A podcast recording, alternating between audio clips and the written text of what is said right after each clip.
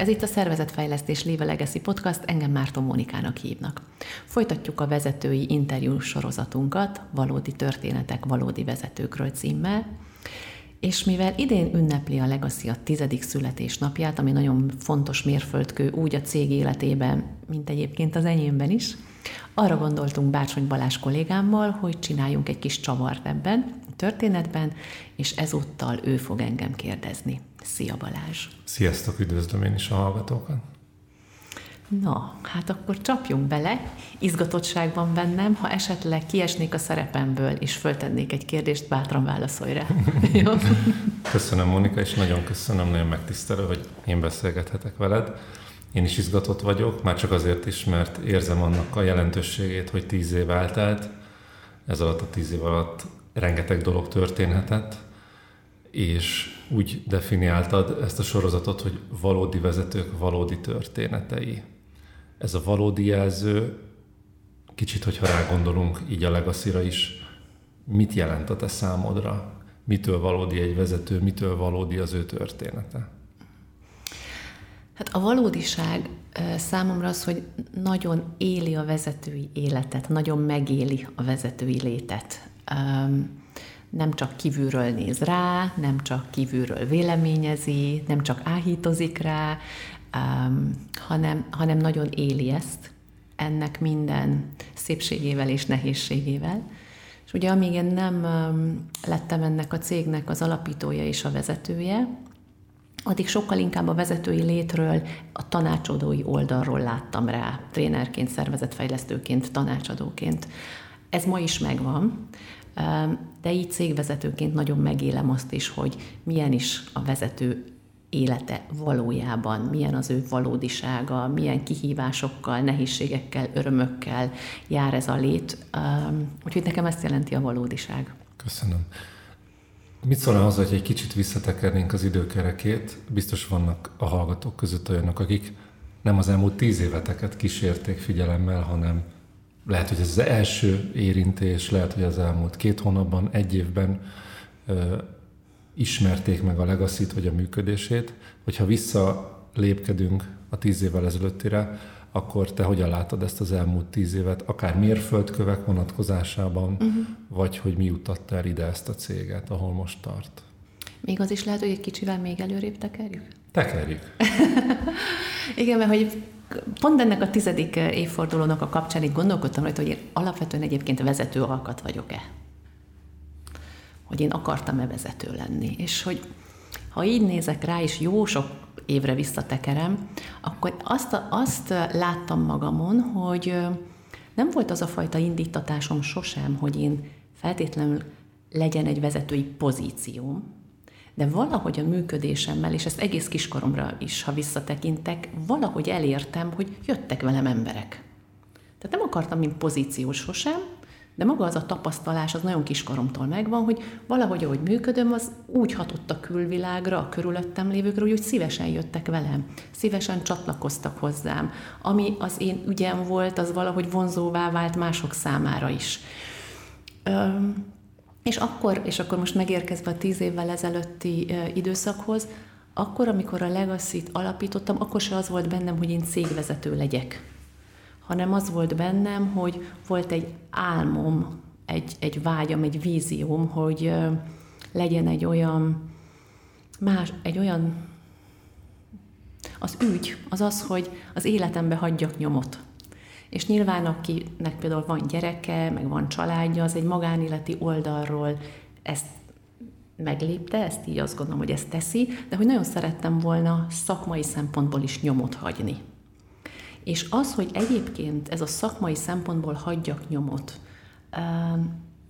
ez mára egy szervezetfejlesztési tanácsadó cég, egy céges működést, egy struktúrát épített, építettem magam alá, az tíz évvel ezelőtt egyáltalán nem volt cél. Ez nagyon-nagyon sokáig teljes mértékben organikusan alakult. Elkezdtem dolgozni, jöttek a megbízások, egy idő után több megbízás, mint amennyit én egyedül el tudtam volna látni, akkor ahhoz kellettek társak, lett egy csapat, Szóval, így szépen természetesen, organikusan alakult, ami viszont nagy változás volt, az az, amikor magát azt, hogy struktúrát és szervezetet építek, és nem mint tanácsadó, hanem akár vezetőként magam alá, az elkezdett elképesztően inspirálni. Mondhatni azt, hogy ez egybeesett azzal a felismeréssel is, hogy én hatással vagyok emberekre, vagy ez már korábban megérkezett neked, amit mondtál, hogy már gyermekkorodban is volt egy ilyen felismerésed, ez benned mikor tudatosult, hogy te rendelkezel valamivel, ami talán az alkatodból eredően így, így, így, így működsz, vagy, vagy, vagy bármi másból, de hogy te rendelkezel valami olyasmi hatással az emberekre, akik körülötted vannak, hogy téged szívesen követnek. Szóval, hogy ez mikor tudatosodott? Ennek van-e köze ahhoz, hogy a Legacy-ban te mikor érezted magadnak, magadénak a vezetői szerepet? Az, hogy mikor tudatosodott bennem, az nagyon érdekes, mert az nem olyan rég. Uh-huh. A hatásával találkoztam, de hogy nekem ez egy, mivel nekem ez egy természetes képességem, ezt nem tanultam, ezért nem érzékeltem azt, hogy ez valami. Az jutott eszembe erről, hogy nagypapám sebész volt, és mikor kicsi voltam, és mindig érdeklődtem tőle, hogy de te úristen, de ezt hogy kell csinálni, hogy akkor ott fölvágod valakinek a hasát, és honnan tudod, hogy mit kell csinálni. És mindig azt mondta, hogy hát, hogy honnan tudom, hát, hát ez nem lehet másképp. Szóval egy picit én is így vagyok vele, hogy azért nem tudatosodott bennem, mert hogy én vagyok, amilyen vagyok, és ennek ez valahogy egy természetes következménye. Ami inkább, ami inkább tudatosodott mondjuk egy olyan négy-öt évvel ezelőtt, hogy ezt a természetes képességemet kezdjem el tudatosan annak a szolgálatába állítani, hogy én szeretnék egy szervezetet magam alá építeni, és ami még ehhez megérkezett, hogy ezt elképesztően elkezdtem élvezni.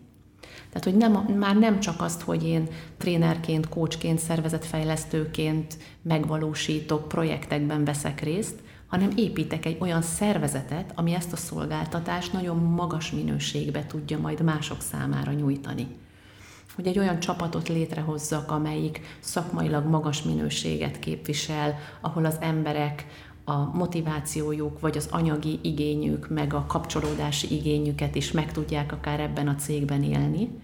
Ez mindig ott volt vágyként, hogy a legacy egyszer majd ilyen legyen, de azt, hogy én ezt tudatosan elkezdjem csinálni, és, és, és hogy ezt a, ezt a részét nagyon élvezzem a munkámnak, ez egy olyan négy-öt éve érkezett meg. Itt érzek valamit, amit szerintem szükséges áthidalni. Uh-huh. Sokszor beszélünk arról, hogy a vezetővé válásnak nem minden esetben, de sokszor az a folyamata, hogy valaki valamiben ügyes, valaki valamiben szakértővé válik, talán az átlag fölöttivé válik, és meglátják benne azt, hogy hát ha már te ennyire ügyes vagy, akkor akár már vezető is tudnál lenni. De ugye sokszor beszélünk arról, hogy az mégiscsak egy más feladat, egy más szerep, olyan, mint Igen. hogyha egy, egy új pozíció egy új tudással kellene, hogy felvérteződjön. És most a te mondataikból is ezt hallom ki, hogy mint szervezetfejlesztő, mint tréner, mint coach, a szakmaiságodat eljuttattad egy valamilyen szintre, és ott izgalmassá vált számodra, hogy vezetőként céget építs.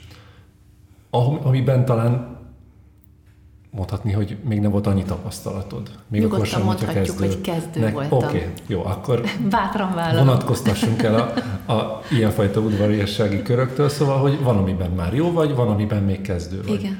A kettők között mi segít, hogy ezt, ezt jól át tud hidalni, és ott a magadról alkotott kép az, az egy egészséges szintre tudjon megérkezni? Hát ennek nagyon-nagyon érdekes az evolúciója, így utólag visszagondolva. Az első, amit csináltam, hogy körbevettem magam, és ez a mai napig is így nagyon szeretem magam nagyon-nagyon okos emberekkel körbevenni. Én szeretem, hogyha a kollégáim okosabbak, mint én, vagy tapasztaltabbak, mint én. És nagyon okos emberekkel vettem magam körbe, meghallgattam a véleményüket, de a kezdet-kezdetén nem az történt, hogy meghallgattam a véleményüket, és azt beépítve hoztam egy önazonos döntést, hogy mit csináljunk, merre menjünk, hanem mivel elképesztően felnéztem rájuk, ezért, ahogy szoktam mondani, rágás nélkül lenyeltem a véleményüket, és nagyon azt szerint mentem, amit ők javasoltak, tanácsoltak. És egy idő után azt érzékeltem, hogy lehet, hogy bizonyos dolgokat nagyon, lehet, hogy bizonyos dolgokban profi módon gondolkodom, mint mondjuk egy évvel ezelőtt, de hát ez nem én vagyok. Most csinálok valamit, ami, ami egy szerep, egy, egy, egy idealizált szerep, és ehhez én megpróbálok idomulni. És amikor ezt felismertem, hogy az nem lehet, hogy én nem érzem jól magam a saját bőrömbe, noha a menedzsment tudomány szerint lehet, hogy most egyen jobban végzem a dolgom. Nekem ahhoz, hogy ezt a céget sikerrel tudjam vinni, nekem nagyon fontos, hogy jól érezzem magam a saját bőrömbe. Tehát a vezetői szerepet kell valamilyen szinten magamhoz idomítani. Hogy, hogy hiteles tudjak ebbe lenni, hogy önazonos tudjak lenni benne. Úgyhogy az okozott, ott volt egy nagyon nagy lépcsőfok pozitív értelemben, amikor az megfordult, hogy mindenkinek nagyon kíváncsi vagyok a véleményére, mindenkire elképesztően felnézek. Meghallgatom, megrágom, de alapvetően önazonos döntéseket szeretek hozni a céggel kapcsolatban, amiben benne van mindenkinek a meglátása, nem pedig másokhoz igazodva. És szerintem akkor ott még bennem nagyon-nagyon munkált az, hogy nagyon fontos, hogy legyen egy szerethetőségem, és ennek a félreértelmezése sokszor szerintem rossz döntések irányába vitt. Hogyha ezt most vezetők hallgatják, uh-huh. és abba a dilemmába kergetjük őket, hogy, hogy akkor most én egy, egy általam igaznak vélt vezetői képhez próbáljak közel kerülni, vagy magamra alakítani, a saját vezetői képen alakítani magát a vezetést. Ugye erre a két dilemmáról beszéltél hogy akkor vajon az önazonosságot ők szerinted miben tudják lemérni? Hogyan tudunk segíteni a hallgatóknak, hogy én most ezt az utat járom, vagy a másik utat járom? Miből fogom én azt tudni, hogy melyik a helyes, melyik az általam járandó út? Neked mi segített? Így is mhm. kérdezhetném, hogy te honnan tudtad azt, hogy nem az A, hanem a B? Én onnan tudtam azt, hogy amiben legmélyebben hiszek, én most azt kommunikálom-e. Amiben legmélyebben hiszek, én most azt szerint döntöttem-e. Amiben legmélyebben hiszek, én most azt szerint megyek-e. És ennek vállalom a felelősségét. Uh-huh. Tehát, hogy nekem ez a, tulajdonképpen így a hitelesség, hogy amiben hiszek, azt merem kommunikálni, és annak bármi következménye lesz, azt is vállalom. Amiben hiszek, amellett lemerem tenni a voksomat, és merek menne úgy dönteni, és vállalom annak a következményét, hogy ez néha nem lesz jó döntés, néha meg jó. Tehát, hogy, hogy, hogy amikor ráéreztem, a hit, hogy mit is jelent számomra a hitelesség. vagy, hogy, vagy amikor vagy az, hogy ne legyen különbség feltétlenül a között, hogy van vezető, aki valamilyen, amikor éppen vezet, van vezető, aki valamilyen, amikor a kávézóba ül, van vezető, aki valamilyen, amikor összetalálkozunk vele a hétvégén a boltban, és van vezető, akivel összetalálkozunk, nem tudom én, a strandon.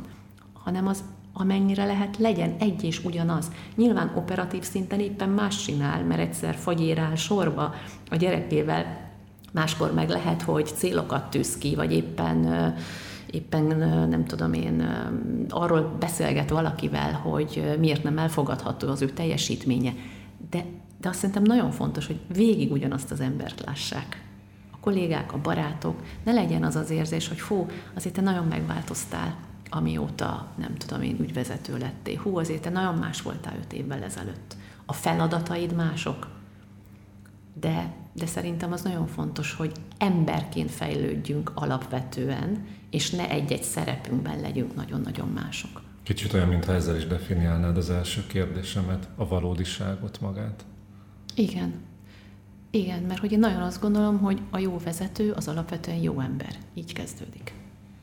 Oké. Okay. Uh, rengeteg vezetésről szóló szakirodalom érhető el.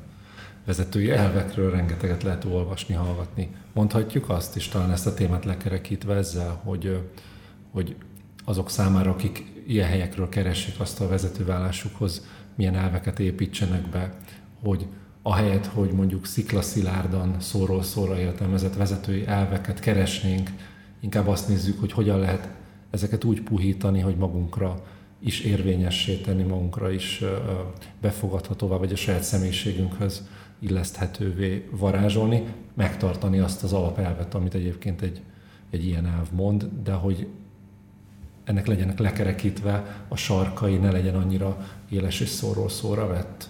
Abszolút mondhatjuk ezt, és szerintem azt is mondhatjuk, hogy alapvetően a vezetővé válás és a vezetés fejlesztés és a vezető fejlődése az mindig belülről kezdődik.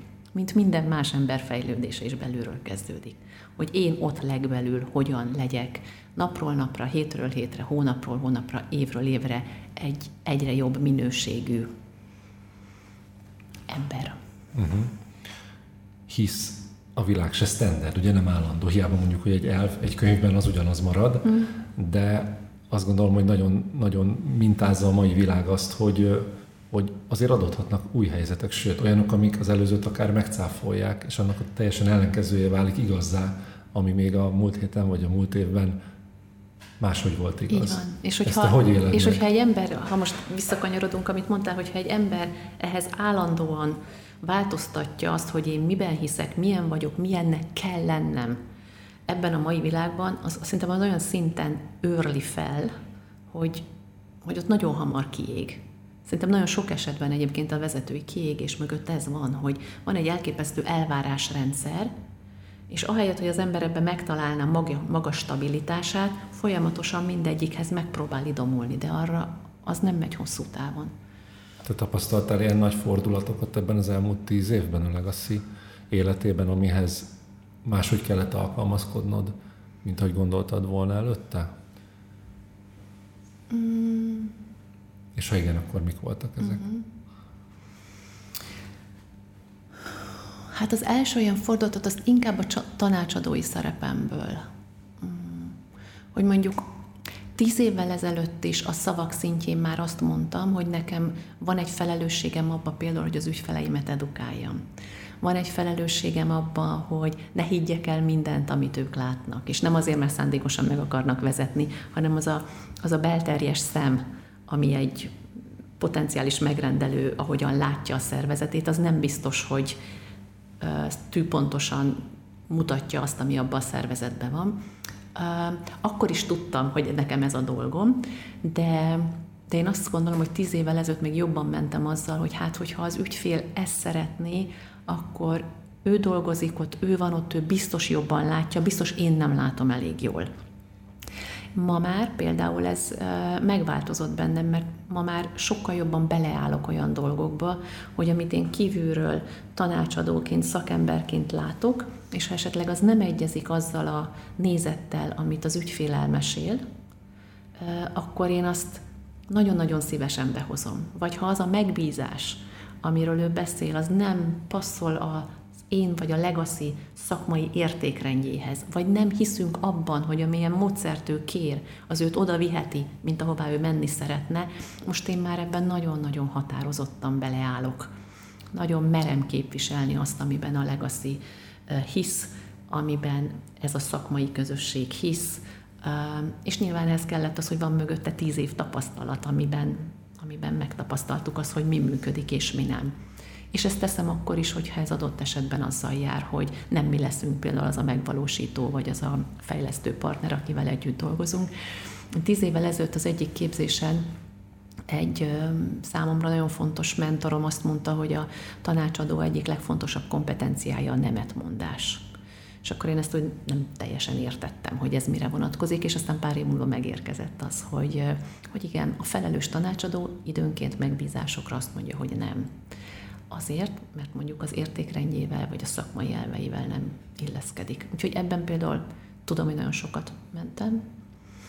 Ami meg a vezetői mm, szerepemben, hogy nekem, nekem nagyon nehéz mindig negatív visszajelzést adni.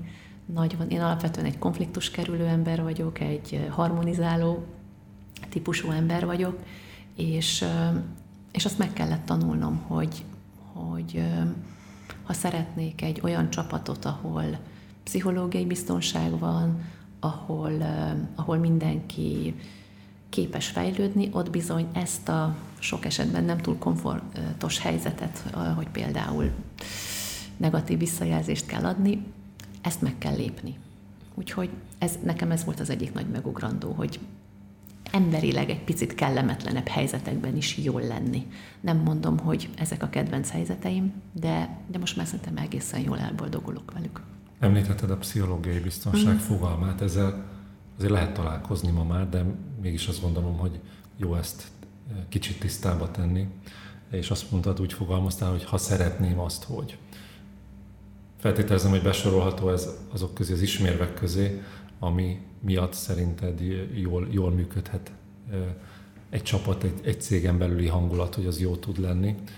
Segítenél-e abban a hallgatóknak, hogy ezt a pszichológiai biztonságot jól értsük, és aztán pedig rákanyarodnánk arra, hogy és még mi lehet az, ami fontos lehet munkavállalói oldalról egy szervezeten belül ezentúl? Mm-hmm. Ugye a pszichológiai biztonság az egy csapatminőség. Sok kutatás zajlott azzal kapcsolatban, hogy az igazán jól teljesítő csapatokat mi jellemzi. És az egyik legfontosabb azonosság, amit találtak az igazán jól teljesítő csapatok vonatkozásában, az az, hogy ott pszichológiai biztonság volt, ami azt jelenti, hogy a csapattagok mertek, merték magukat vállalni, nem volt annak semmiféle interpersonális kockázata, hogyha én megmutatom magam. Mit jelent ez a megmutatom magam? Fölmerem vállalni, hogy én a dolgokat egészen másképp látom, mint mondjuk a csapat összes tagja. Fölmerem vállalni a sebezhetőségemet, még akkor is, ha én vagyok a vezető.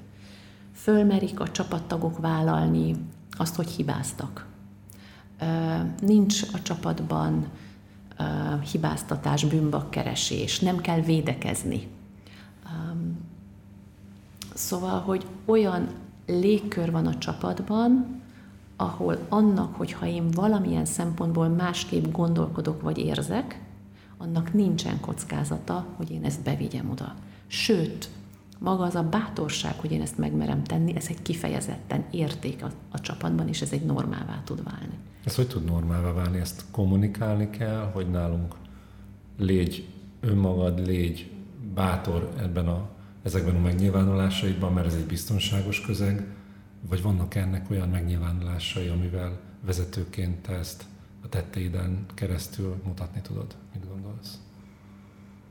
Szerintem ahhoz, hogy egy csapatban történjen változás, biztosan kell dolgokat kommunikálni. Tehát, hogy én, én vezetőként szeretném, ha mi egy olyan csapat lennénk, hogy, ami egyébként azt jelenti, hogy. De ami ennél talán még fontosabb, hogy ebből a vezető mutasson példát.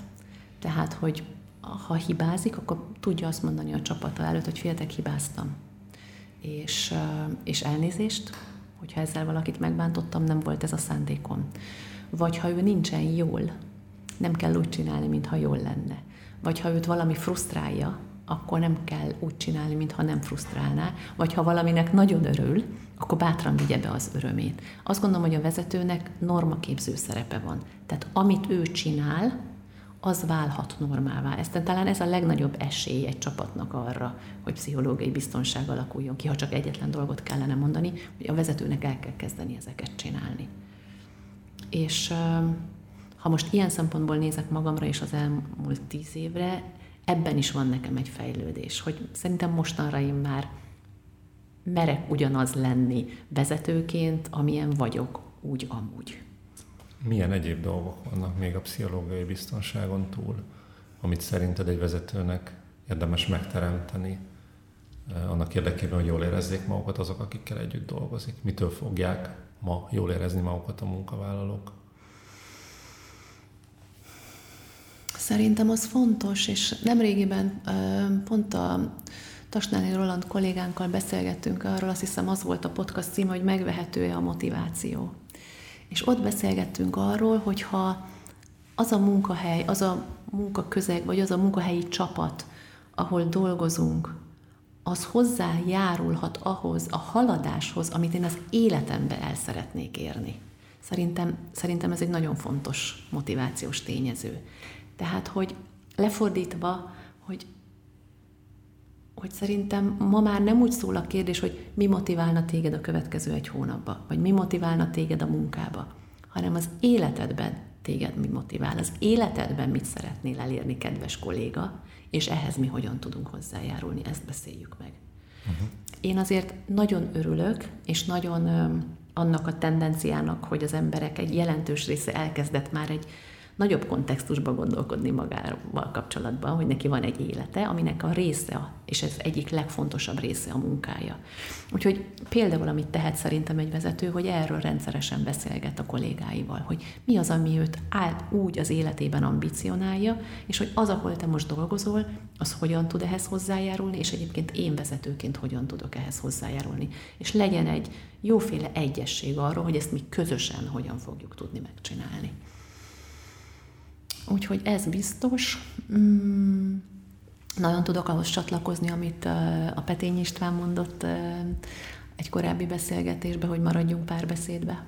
Nagyon fontos. Uh, és ugye mi egy pici cég vagyunk, szóval ő, ő neki valahogy 1700 embernél kell ezt megosz, uh, megoldania. Nálunk ez jóval egyszerűbb, de szerintem az, hogy uh, a cégben az emberek között legyen dialógus, legyen párbeszéd, szerintem elengedhetetlen és egyre inkább elengedhetetlen. Mit gondolsz a kapcsolatok fontosságáról a cégen belül? Kell ezzel foglalkozni? Vezetőként adott esetben van-e felelősséged abban, hogy ne csak, hogy te milyen kapcsolatot alakítasz ki másokkal, hanem hogy a kapcsolatok hogyan alakulnak a cégen belül? Van-e ennek kihatása bármire is az üzleti eredményességre? Hát, ugye egy nagyon profitorientált világban élünk nagyon, nagyon előtérbe vannak az üzleti célok. És egyébként mi is a profit szektorban dolgozunk, és olyan vállalatokat támogatunk, akik szintén profitorientáltak. És ezzel együtt egyre inkább azt gondolom, hogy a legacy üzleti előmenetelét is, és a vállalatok üzleti előmenetelét is szerintem elképesztő módon befolyásolja a kapcsolatok minősége. Én ezt először a coaching kapcsolatban hallottam, hogy amilyen kapcsolatot kialakítasz coachingban az ügyfeleddel, az tulajdonképpen megfog, bejósolhatóvá teszi a folyamat sikerét. És akkor még azt gondoltam, hogy ez, ez, ez, a, ez a coachingra, még biztos a terápiára, tehát ez egy nagyon személyes kapcsolódásokra igaz. És mostanra azt gondolom, hogy a kapcsolatok minősége az bejósolhatóvá fogja tenni az üzleti eredményességet. Tehát érdemes ebbe erőfeszítést tenni, a kapcsolaton magán dolgozni. Így van. Kommunikációval, így idővel. Van. Így van, így van. És hogyha ezt mondjuk egy nagy multivállalatól az szempontjából lefordítom, tehát az, hogy ott milyen kapcsolatok vannak munkatárs és vezető, társosztály és társosztály között, ügyvezető és középvezető, az befolyásra van az üzletre, nagyon könnyű belátni. Szóval, hogy igen, erre lyukadtam ki, igen, hogy a kapcsolatokra nagyon sok energiát kell tenni. És hát abban a szerencsés helyzetben vagyok, hogy én nagyon szeretek kapcsolatokba energiát tenni. Mire vagy a legbüszkébb az elmúlt tíz év vonatkozásában, hogyha egy erre a gondolom többször vissza gondoltál, hiszen ez az év adja ennek aktualitását. Ha visszanézel, mi az, amire a leginkább jó szívvel gondolsz vissza? Leginkább arra nézek jó szívvel vissza, hogy rengeteg visszajelzést kaptunk, kaptam arra vonatkozóan, hogy emberek életére kisebb, közepes, de sok esetben markánsan hatással voltunk, és, és pozitív irányba tolódott el azáltal, hogy valamilyen úton, módon kapcsolódott a legacyhoz. Egy következő tíz év múlva, ha ugyanezt a beszélgetést megismételjük, akkor erre a kérdésre mit válaszolnál ami a mostantól induló tíz évet jelenti. Magyarul 2032-ben az elmúlt tíz évben mi olyannak kell történnie, amire te, mint ügyvezető büszkén gondolsz? Ugyanennek. Ugyanezt a mondatot szeretném elmondani tíz év múlva. Hogy legyen jó sok élményünk, tapasztalatunk, egyének, csapatok, szervezetek, magánemberek kapcsán, ahol azt érzik, hogy azáltal, hogy így vagy úgy találkoztak a legacy az életük előrébb van, másabb minőséget, másabb, pozitívabb, jobb irányt vett. Ez egy akár jó végszó is lenne, de egy kérdésem még van.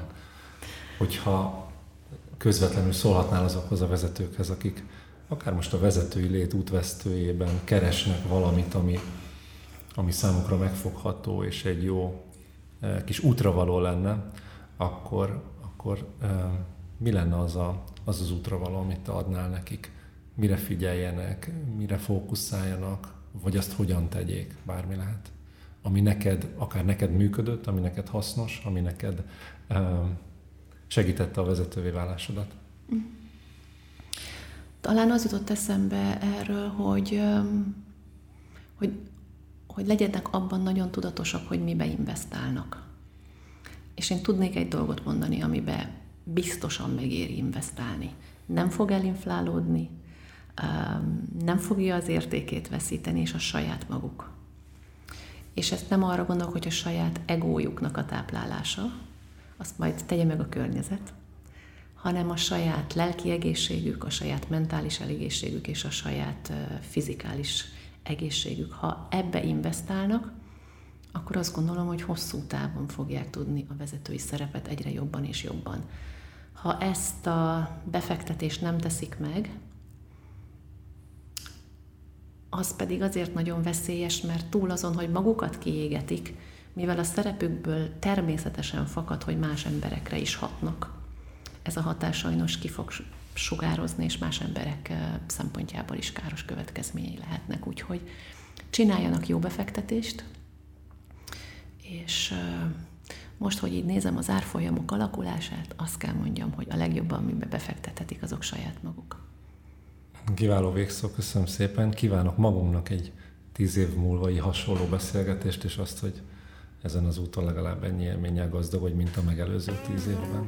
Köszönöm szépen. Köszönöm a beszélgetést. Én is köszönöm.